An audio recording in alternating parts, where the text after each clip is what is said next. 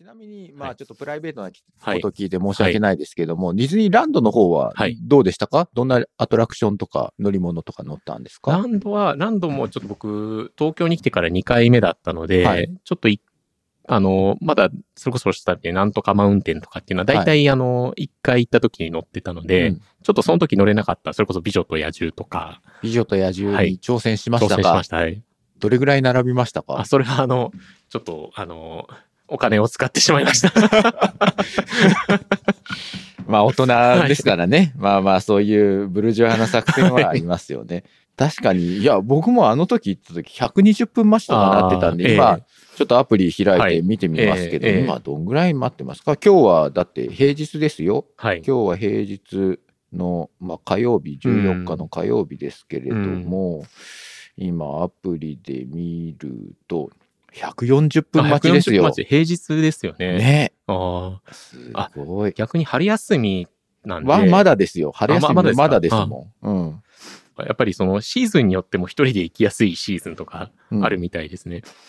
140分。でもディズニーランドで一番並ぶのはこの美女と野獣みたいですね。今ね、なんかこうアプリで見てると。できたばっかりですよね。できたばっかりなんですね。で、ソアリンも新しくできたね。やっぱ新しくできたアトラクションは特に待ち時間が長くなるみたいですね。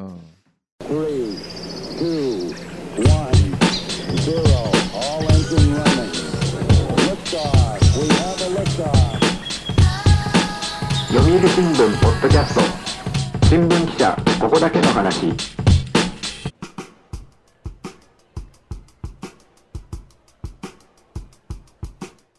読売新聞ポッドキャスト、新聞記者ここだけの話。この番組は読売新聞の中の人をゲストに迎えてニュースな話題をお届けするポッドキャスト番組です。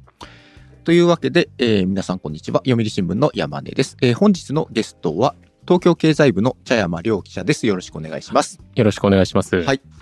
のテーマなんですけれども、今日は一人でちょっとどっか行ってきたんですよね、茶山さんね。どこ行ってきたんですか？ディズニーシーに行ってきましたあ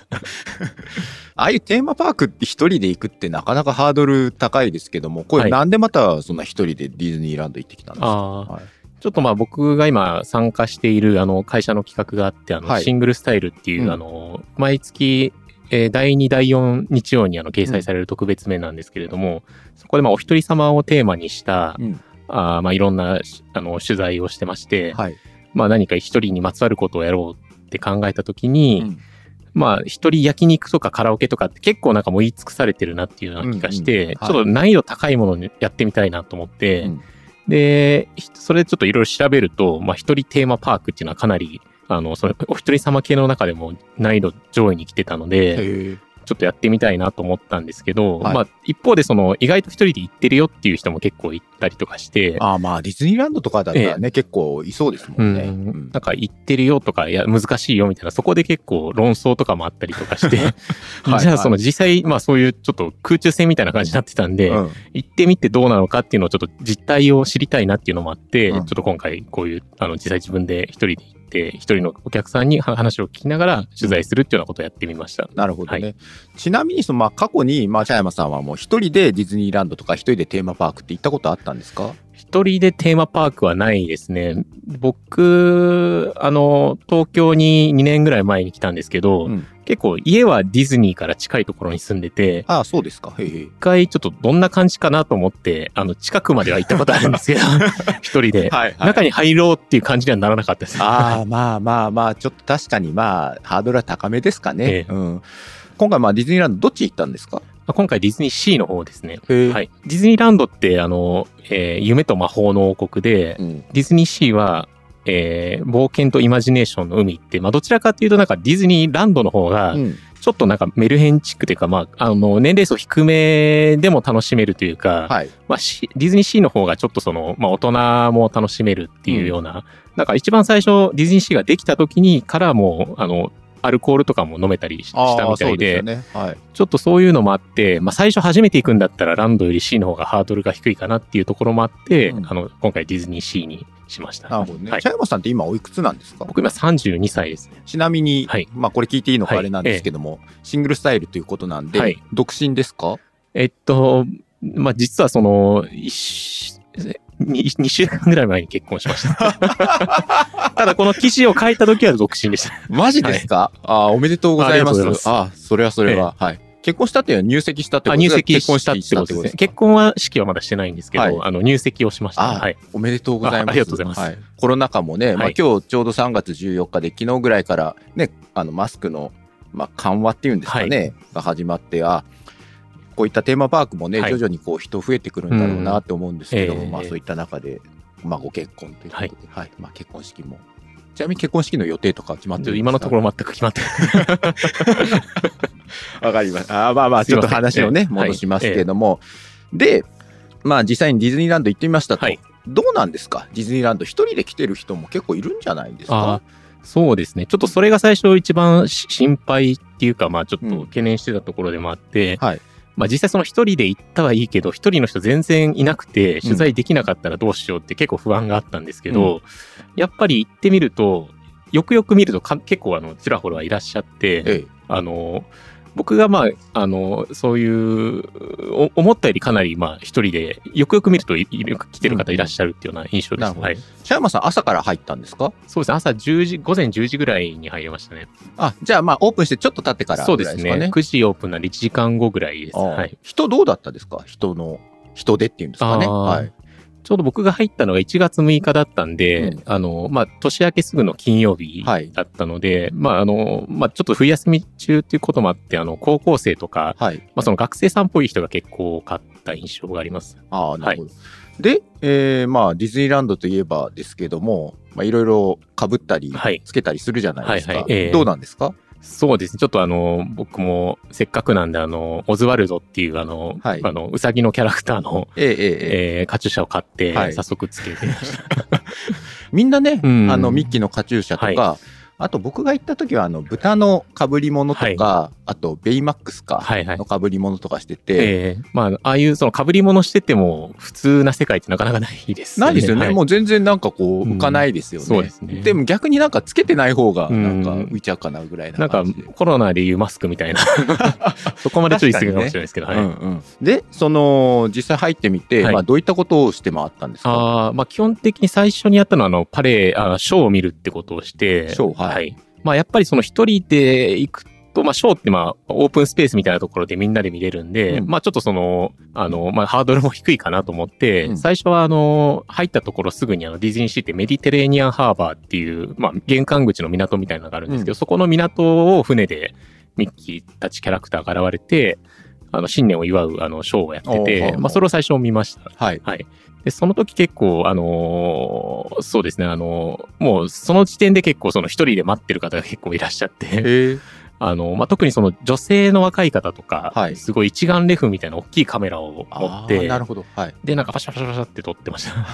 茶山さん的にはその時なんかこう、寂しさとか、そういうのはなかったんですか？ああ。でもやっぱりなんか普段と違う空間に来てるみたいな、そういう高揚感っていうのがあるので、うん、なんかあまりその寂しさというよりかそちらの方が勝ってるっていうような感覚でした。うん、周りの人の雰囲気もそんな感じですか？そうですね。なのでなんかあんまり最初一人で行ったらなんか一人で来てるやつみたいな感じでちょっと浮いたりとか、うん、ちょっと他の人の目線が気になるかなと思ったんですけど、特段普通に歩いてたりとか散策してる分には全然気にならずに。なるほど。はい。アトラクションとかはどうですか？アトラクションは2つ乗ったんですけど、はい、1つが、インディ・ジョーンズ・アドベンチャーっていう、はい、1人で乗ると早く乗れるっていうシステムがあって、シングルライダーっていうんですけど、はい、それの対象で、4人掛けのシートとかなんですけど、まあ大体2人とか3人とかで連れ立ってきた時に1人空いたりするじゃないですか。まあ確かにね、3人家族なんて多いですもんね。はいはい、そこの1人ちょっと空いてるところに滑り込んで早めに乗れるみたいなシステムがあって、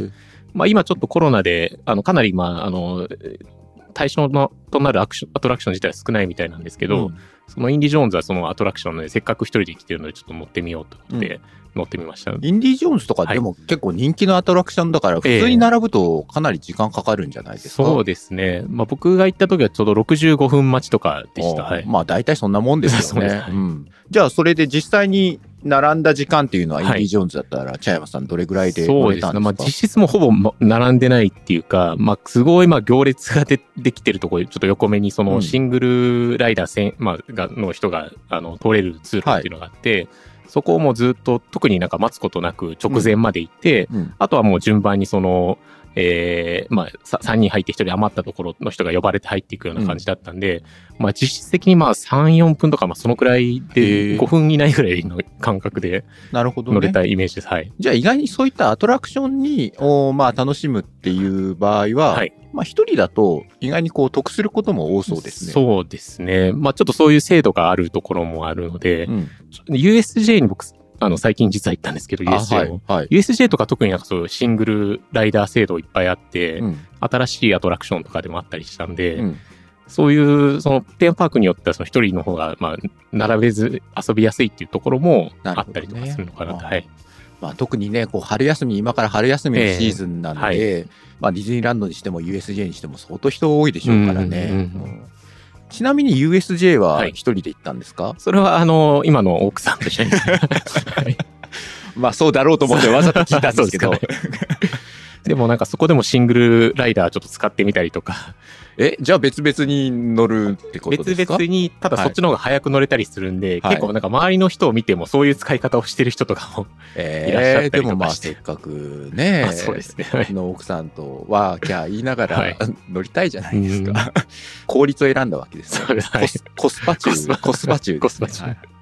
なるほど。で他にはどういったものに乗ったんですか？他もう一つ乗ったのがソアリンっていうはい、はい、まあ、かなり最近多分できたアトラクションで人気なんですよ。はい、フライトシミュレーターみたいな、まあ、その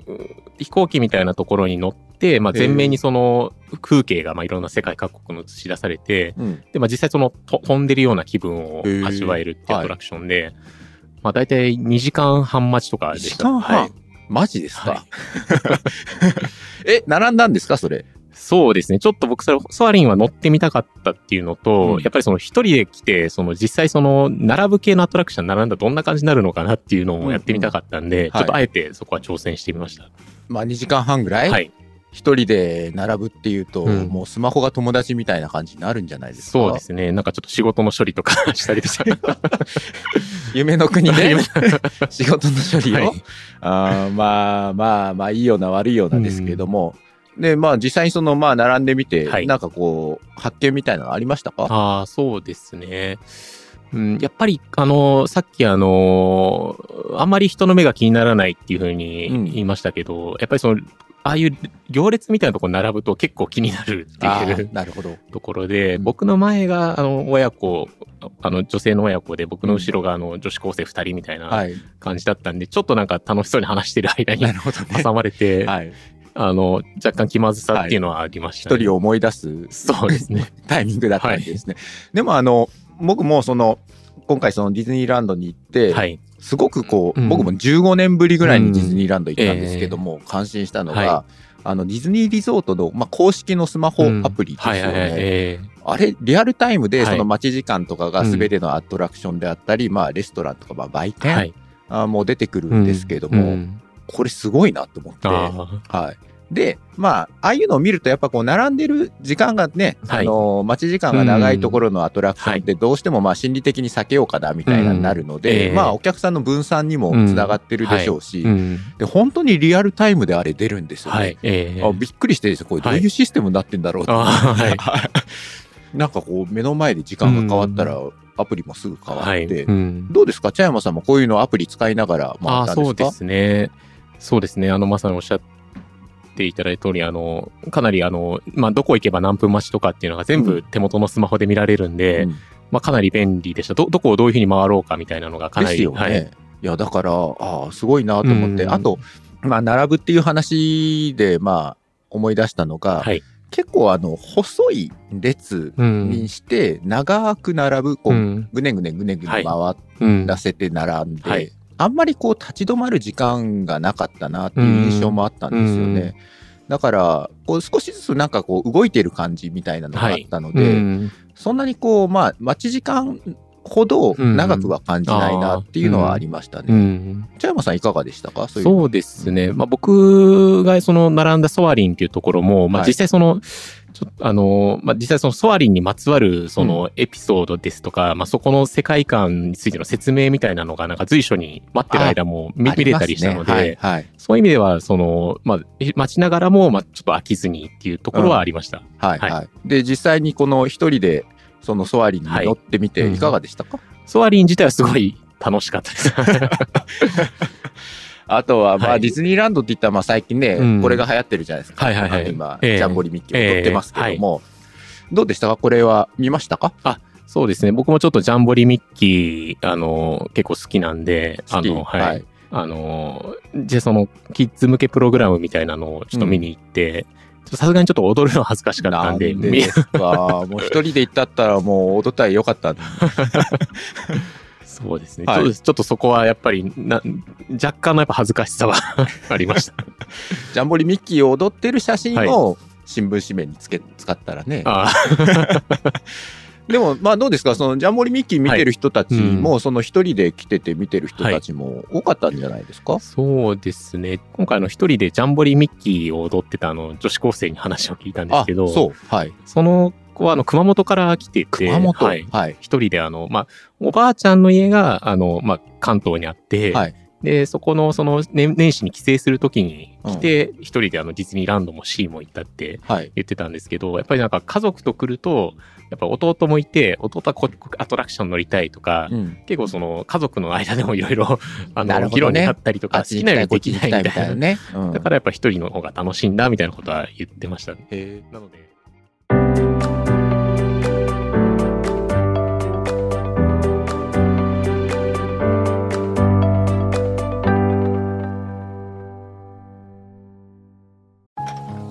老後は火星かな。どうしたのお父さん。いや、今日の新聞。人口爆発、広がる移住先。私だったらハワイかな。無難だな。新聞がある、話題がある。お試し読売新聞。ネットで簡単、まずは無料で。来園している方にお話とかは聞くことできましたか？はい、そうですね。ちょっとまあ僕が行った先々でちょっとお会いしたお一人様ゲストの方々にいろいろお話は、はい、聞けました。うん、どんなこと話してました？やっぱり結構来られてる方、年齢層とか若い人とか偏りがあるのかなと思ってたら、うん、まあ老若男女というか、まあ、若い人もお年寄りも女性も男性もみたいな結構ばらけてるようなイメージで、うん、で来られてる理由もいろいろだったんですよね。例えばまあ最初に話を聞いた方はもう本当にもうこの空間が好きで、うん、世界観が好きでもうずっとここにいたいみたいな。うん、2人だと 50% だけど、1人だと 100% 自分で楽しめるみたいな、うんうんうん、ちょっと名言ちいたことも残されて。まあ確かにね、その相手にこう気兼ねせずこう思いっきり楽しむことはできますよね。はい、うんうんうん、そういう方もいらっしゃれば、まあ、ちょっとふらっとした感じで、うん、ちょっと新年だったんで門松が入り口のところら辺に飾ってたんですけど、ちょっと門松を写真撮りに来て、はい、うん、あとちょっと好きなショーを見て帰りますみたいな、すごいマイペースな方もいらっしゃったりとか、うん、確かにね、うん、まあ、年間パスポートとかね持ってる人とかだったら、はい、まあ、フラッとね、うん、そうですね、ちょっとこうディズニーランド遊びに行くみたいなのはあるかもしれないですもんね。もともとなんか年パス今ちょっとコロナで停止してるみたいなんですけど、年パスって今ないんですか？そうなんですよ、はい、ただその年パスあった時期はやっぱり何回でも来れるんで、はい、それでもう一人で来ることに抵抗がなくなって、そこから一人で来てますって方は結構いらっしゃいました。うん、あ、はい、そうなんですね。うん、あと、まあ、結構地方から来てる方もいたりとかして、うんうん、でやっぱり本当に地方でなかなか来れないっていうのとか、まあね、うん、あとやっぱりその地方で来るとなると一緒に来る相手がなかなか見つからないとか、まあ、平日っていうのもあったんで、あ、はい、そういうのもあって一人で来ましたって方もいらっしゃいましたね。うん、はい、社会人になってちょっとやっぱり学生時代みたいに友達と行けないから、まあ、一人でっていう方もいらっしゃいました。うん、なるほどね。はい、まあ、そういった一人で来られてた方々の、はい、まあ、その楽しみ方っていうのはどういった楽しみ方をしてるんですか？はい、あ、それは本当もう本当にいろいろですね。うん、まあ、ショーを見たりとか、あとキャラクターが好きな方とかもいらっしゃって、はい、まあ、ダッフィーっていうクマのぬいぐるみのキャラクターがいるんですけど、うんうん、そのダッフィーと一緒にいろんなところで写真を撮ったりとか、はい、あとまあそのキャラクターと触れ合えるグリーティングっていうようなイベントがあるんですけど、ね、そこに参加したりとか、はい、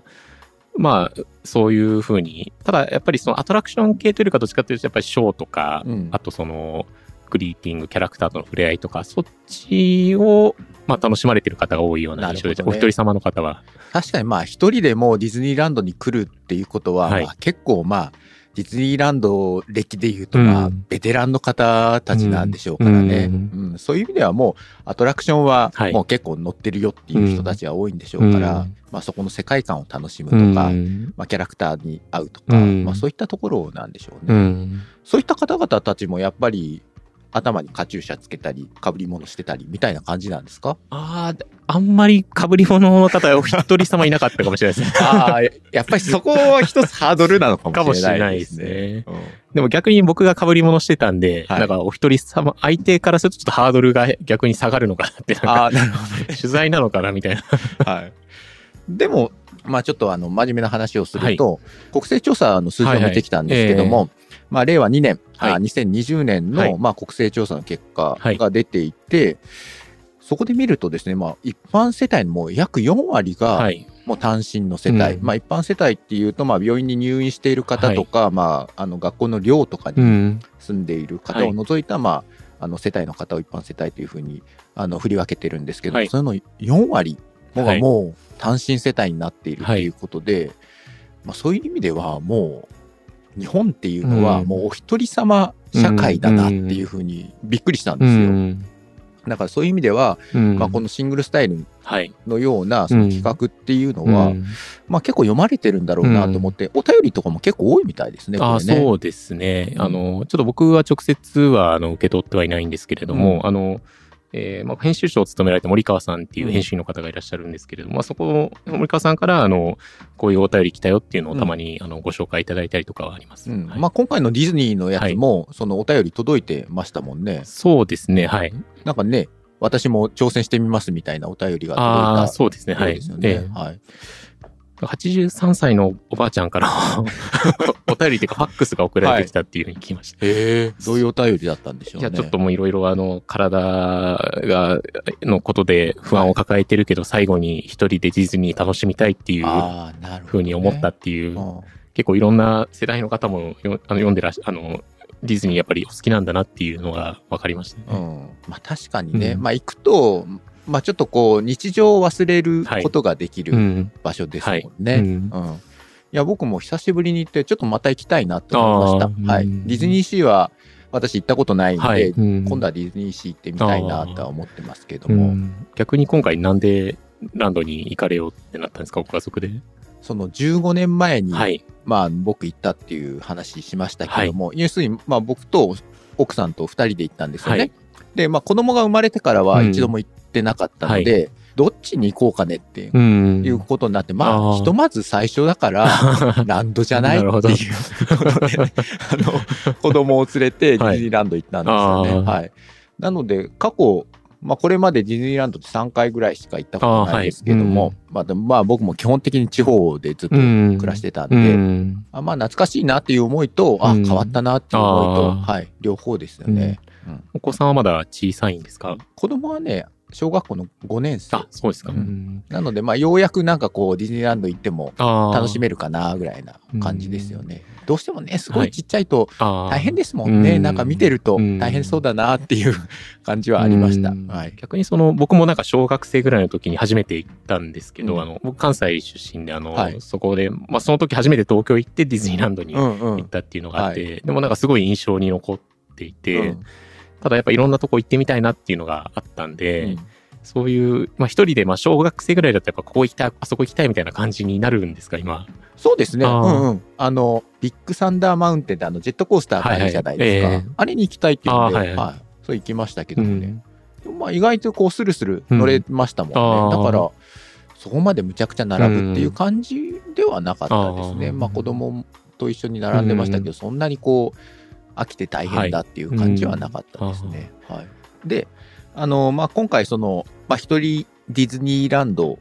の、はいまあ、先生っていうんですかね、はい、専門家っていうんですかね、はいはいまあ、そういった方にもお話聞いているようですけども、そうですね、はい、どなたにお話を聞いたんですか。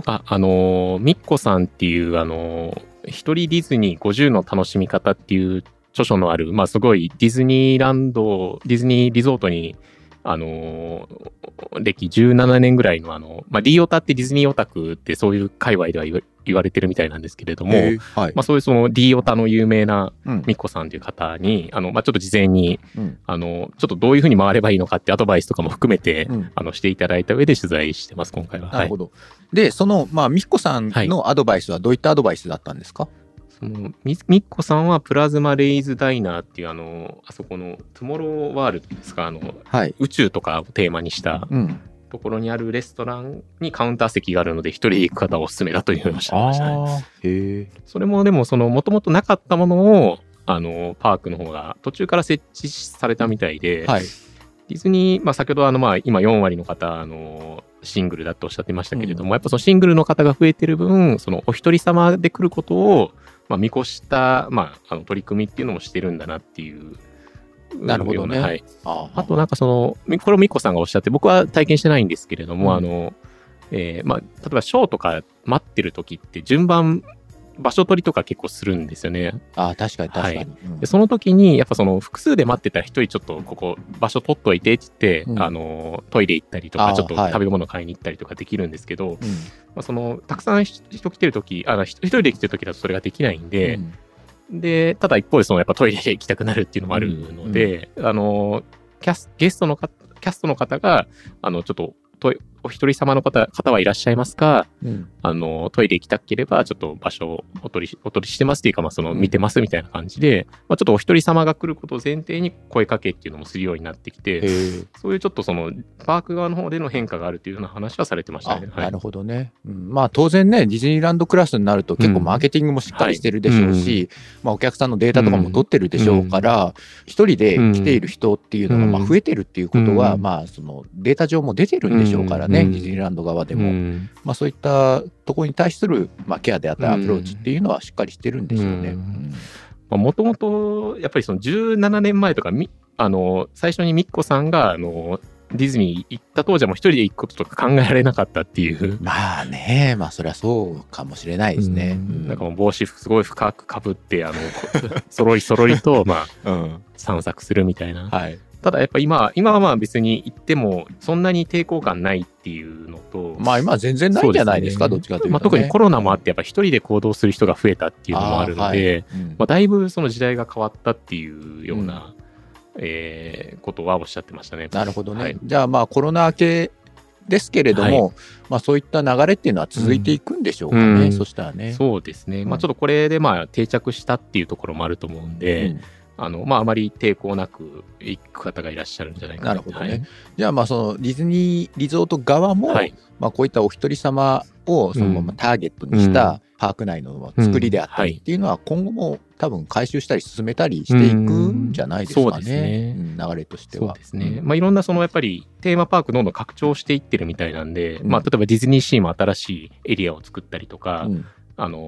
するので、まあ、それに合わせて多分お一人様向けの、まあ、対応できるようなものを導入したりとかっていうのもいろ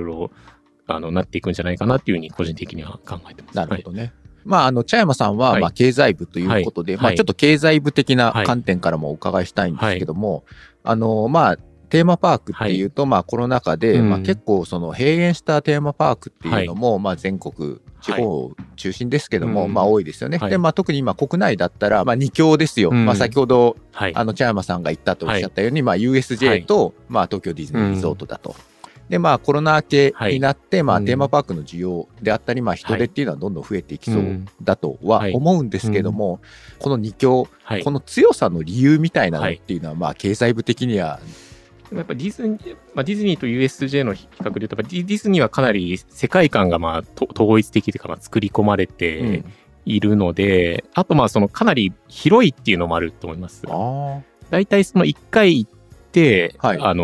なんか全部回れたなっていう感覚にならない。まあそれは無理ですね。はい、前回行かれた時ってどうでした？そうですね。いやだから全部は回れないですよね。どう考えても。まあせいぜい僕もまあ比較的まあシーズン的には空いてるシーズンだったんですけども、それでもまあ3分の1とか4分の1ぐらいじゃないですかね。まああったとしても、僕も全く同じで、大体なんか3分の1とか4分の1ぐらいしか見れてないなっていう感覚に初めて行った時になったんですよね、なんでちょっとまた1回2回っていう風に行ってもっと見たいなっていう、でそうこうしてるうちに結構世界観にはまってるみたいなところがあるのかなっていう、逆に USJ は、まあ、いろんなそのハリーポッターだったりマリオだったり、なんかいろんなものがごちゃ混ぜになってる感じがすごいしていてでも一方でやっぱりまあ大阪文化なのか、そのちょっとそのうまいことそのビジネスを盛り込んでるっていう、例えばなんかハリーポッターの世界だと杖を購入すれば、そのハリーポッターの世界で魔法をかけられたりとか、 なるほど、はい、あとマリオの世界だと腕にリストバンドをつければ、その世界で楽しめたりとか、まあ、そういうちょっといろんな工夫をしながら、ちゃんとビジネスに結びつけてるっていうようなところもあったりとかして、まあ、テーマパークちょっとそれぞれ個性は違うと思うんですけど、まあ、それぞれのまあ良さを生かすような形で集客に結びつけてるのかなっていう印象を受けました。確かに、でまあ僕もこの間ディズニーランド行って感じたのが、まあ先ほどアプリの話しましたけども、まあアプリであったり待ち時間どうやってネガティブな感情にさせないようかっていう、まあそういったところの気配りであったり、まあそういった改善の積み重ねがあって、今のこのディズニーランドがあるんだろうなっていうのをまあ感じ取ったんですよね。だからそういう意味ではこのテーマパークの運営っていうのも、こうやって突き詰めて考えると、なかなか進化してきてるんだなっていうのはね、この15年ぶりにしてなんか感じましたね。15年前ってなんか本当にしこたま並んだ記憶しかないみたいなでしたけども、でどこに何分待つかもちょっとよくわからないまま行ったりとか。そうですよね、行動経済学じゃないですけども、うまいことお客さんの流れを分散させてる仕組みなんだなっては思いましたね。そうですね、まあ、そういうちょっとアプリもあって、まあ、昔に比べるとやっぱり自分のカスタマイズしやすい回り方をカスタマイズしやすいような、工夫もされてるんだなっていう。なるほど、ね、USJ も同じようながありました。ああ、なるほど、でまあ今回ディズニーシーに茶山さん行って、まあ一番のおすすめ、どこがおすすめでしたか？まあでもやっぱショーは僕結構好きなんで、去年の12月11月に始まったビリーブっていう夜のショーはすごい圧巻でおすすめです。あと夜のショーって、どんだけの時間ディズニーランドいたんですか？19時までギリギリまでいたんで、朝10時入って夜の9時までなんで、11時間ぐらいですね。大変でしたね。そうですね。ただやっぱりでも本当に結構取材でありながら楽しかったんであまり時間は感じさせられないような仕事ではありました。まあね、仕事でディズニーランド行けるんだったら、まあそれはそれでね、朝から入って、夜までくたくたになるまで遊んで、お土産もいっぱい買えましたか？ちょっとお土産を買う余裕もなくまあ結構回ってる時にいろんなやっぱりお一人の方を捕まえて話を聞くっていうこともやってたので、なるほど。でまあやっぱり快く一人で来てる方を応じてくださる方ばっかりではないので、まあちょっとそこかなり時間をか